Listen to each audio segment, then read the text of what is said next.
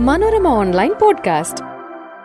കേരള ധനകാര്യമന്ത്രി ഇന്ന് അവതരിപ്പിച്ച ബഡ്ജറ്റിൽ എം എസ് എം ഇ സെക്ടറിൽ പ്രധാനമായിട്ടും ചില ചില കാര്യങ്ങൾ സൂചിപ്പിച്ചിട്ടുണ്ട്. ഏറ്റവും പ്രധാനമായി അദ്ദേഹം പാർട്ട് ടൂവിൽ എടുത്തു പറഞ്ഞിരിക്കുന്നത് പ്രൈവറ്റ് ഇൻഡസ്ട്രിയൽ എസ്റ്റേറ്റുകൾ ആരംഭിക്കുന്ന നമുക്കറിയാം കേരളത്തിൽ ഏറ്റവും കൂടുതൽ ആവശ്യമുള്ള ഒരു സംഗതിയാണ് വ്യവസായ അടിസ്ഥാന സൗകര്യങ്ങൾ.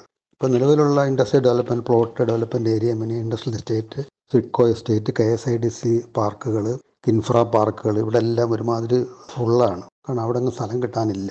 അപ്പോൾ ആ വ്യവസായ സംരംഭകർ പ്രത്യേകിച്ച് എം എസ് എം ഇ സെക്ടറിലെ ചെറിയ ചെറിയ പൊല്യൂഷനൊക്കെ ഉള്ള സംരംഭകർ നെട്ടോട്ട് ഓടുകയാണ്. ആ അവസരത്തിലാണ് ഈ പ്രൈവറ്റ് ഇൻഡസ്ട്രിയൽ എസ്റ്റേറ്റിന്റെ പ്രസക്തി വളരെ കൂടുതലുള്ളത്. രണ്ടായിരത്തി പതിനേഴിലാണ് ആദ്യമായിട്ട് ഈ പ്രൈവറ്റ് ഇൻഡസ്ട്രി എസ്റ്റേറ്റിന്റെ ഒരു ഗവൺമെന്റ് ഓർഡർ ഇറങ്ങുന്നത്. പക്ഷെ അന്ന് പറഞ്ഞിരുന്നത് മിനിമം അമ്പത് ഏക്കർ വേണമെന്നുള്ളതായിരുന്നു. അമ്പത് ഏക്കറൊക്കെ പ്രയാസമായതുകൊണ്ട് പലരും അത് സഹകരിച്ചില്ല.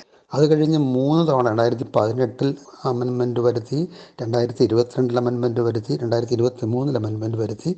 ഇപ്പോൾ പത്ത് ഏക്കർ മിനിമം ഉണ്ടെങ്കിൽ പ്രൈവറ്റ് ഇൻഡസ്ട്രി എസ്റ്റേറ്റ് ആരംഭിക്കാം. അതിന്റെ അടിസ്ഥാനത്തിലാണ് മന്ത്രി ഇപ്പോൾ ഈ ബഡ്ജറ്റ് പറഞ്ഞിരിക്കുന്നത്.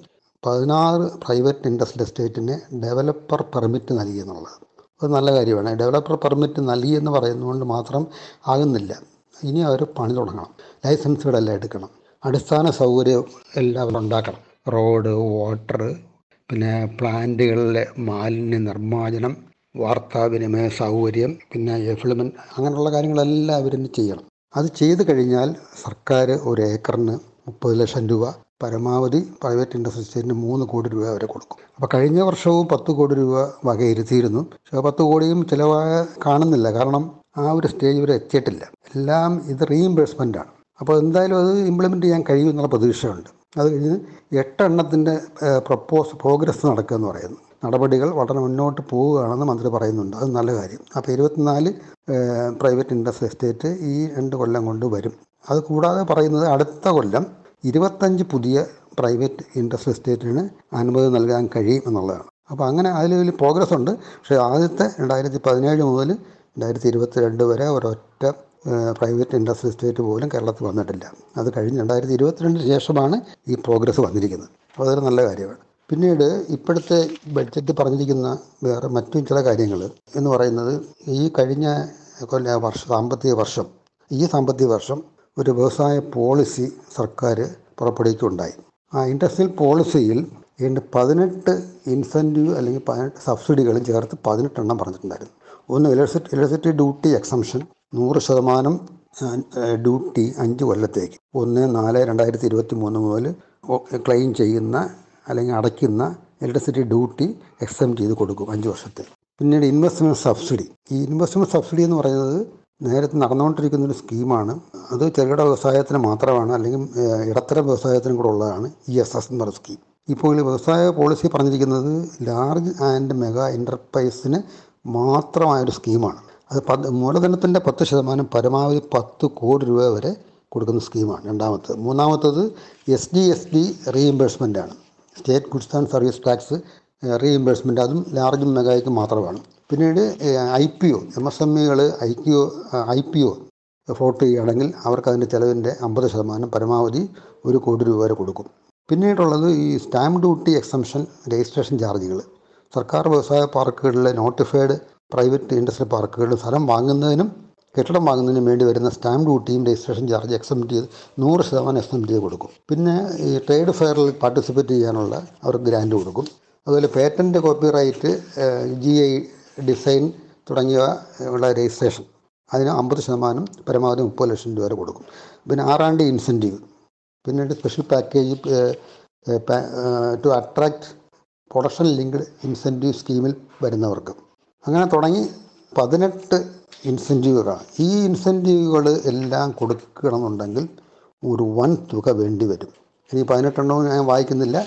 പതിനെട്ട് ഇൻസെന്റീവുകൾ കൊടുക്കണമെന്നുണ്ടെങ്കിൽ അതാത് മേഖലകളിലുള്ളവർ അപേക്ഷിച്ച് അവർക്ക് സാമ്പത്തികം കൊടുക്കണമെന്നുണ്ടെങ്കിൽ വൻ തുക വേണ്ടി വരും. പക്ഷെ കഴിഞ്ഞ ഈ സാമ്പത്തിക വർഷം രണ്ടായിരത്തി ഇരുപത്തി മൂന്ന് ഇരുപത്തിനാല് ഇരുപത്തിയെട്ട് കോടി രൂപ ആ ഇരുപത്തെട്ട് കോടി രൂപയുടെ administrative sanction K S I D C കൊടുക്കുകയും ചെയ്തു. എത്രമാത്രം അതിന് എക്സ്പെൻഡിച്ചർ വന്നെന്നറിയില്ല പക്ഷെ ആ സമയത്ത് ഈ അടുത്ത കൊല്ലമാണ് ഏറ്റവും കൂടുതൽ ഇംപ്ലിമെന്റ് ചെയ്യേണ്ടി വരിക. പക്ഷെ അതിന് ഈ ബഡ്ജറ്റ് വെച്ചിരിക്കുന്നത് വെറും ഇരുപത് കോടി രൂപയായി കുറച്ച്. അതേപോലെ മറ്റ് സ്വയം തൊഴിലുകൾ എല്ലാ സ്വയം തൊഴിൽ പദ്ധതികളും സംയോജിപ്പിച്ച് ഒരു കുടക്കീഴിലാക്കി സംരംഭക സഹായ പദ്ധതി. ഇപ്പോൾ നടന്നു വരുന്നൊരു സ്കീമാണ് ഓണ്ടർപ്രണർ സപ്പോർട്ട് സ്കീം അതിന് ഈ ഇരുപത്തിമൂന്ന് ഇരുപത്തിനാല് സാമ്പത്തിക വർഷം അറുപത് കോടി രൂപയാണ് വകയിരുത്തിരുന്നത് അറുപത് കോടി രൂപ വാസ്തവത്തിൽ ആപ്ലിക്കേഷന്റെ ബാഹുല്യം എണ്ണത്തിലുള്ള ബാഹുല്യം നോക്കിയാൽ അറുപത് കോടി രൂപ പോരാ. പക്ഷേ എക്സ്പെൻഡിച്ചർ വളരെ കുറവാണ്. കാരണം ഈ ഇത്രയും തുക വരാനുള്ള കാരണം ഈ സബ്സിഡി കൊടുക്കുന്ന പെർസെന്റേജുകളെല്ലാം കൂടി.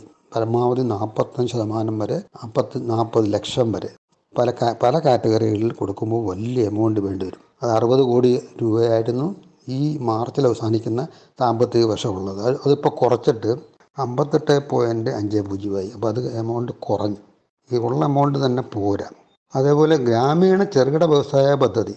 അത് S C S T women youth പിന്നെ ഭിന്നശേഷിക്കാർ ഇവർക്ക് മാത്രമുള്ളൊരു സ്കീമാണ്. ആ സ്കീമിൽ വ്യവസായത്തിന് ചെറുകിട വ്യവസായത്തിന് ഇരുന്നൂറ്റി നാല് കോടിയും വാണിജ്യത്തിന് ആറ് പോയിന്റ് അഞ്ച് കോടിയും ഹാൻഡിക്രാഫ്റ്റ് കരകൗശലത്തിന് നാല് പോയിന്റ് രണ്ട് കോടി അങ്ങനെ ഇരുന്നൂറ്റി പതിനഞ്ച് പോയിന്റ് ആറ് നാല് കോടി രൂപ അതിന് പിന്നെ ഇതെല്ലാം ഓൺ ഗോയിങ് സ്കീമുകളാണ്. പിന്നെ credit linked margin money grant loan എടുക്കുന്നവർക്ക് മാത്രം കൊടുക്കുന്ന ഒരു സ്കീമാണ്. ഇപ്പോൾ ഓൺ ഗോയിങ് സ്കീമാണ്. അതിന് പതിനേഴ് പോയിന്റ് പൂജ്യം ആറ് കോടി രൂപ മാറ്റിവെച്ചിട്ടുണ്ട്. അതുപോലെ സിക്ക് യൂണിറ്റുകൾ പുനരുദ്ധരിക്കാൻ വേണ്ടി ഇപ്പോൾ പൂട്ടിയിട്ടിരിക്കുന്ന അല്ലെങ്കിൽ സിക്ക് ലക്ഷണം കാണിക്കുന്ന യൂണിറ്റുകൾക്ക് ധനസഹായം നൽകുന്നതിനായി പതിനെട്ട് പോയിന്റ് പൂജ്യം രണ്ട് കോടി രൂപ മാറ്റിവെച്ചിട്ടുണ്ട്. പുതിയ എന്റർപ്രൈസ് ആരംഭിക്കുവാൻ. അത് എന്താണെന്ന് വ്യക്തമല്ല. ബജറ്റ് പറയുന്നുണ്ട് പുതിയ എന്റർപ്രൈസ് ആരംഭിക്കുവാൻ. അതിൽ ഇരുപത് ശതമാനം ഗുണഭോക്താക്കൾ വരുന്നതാണ്.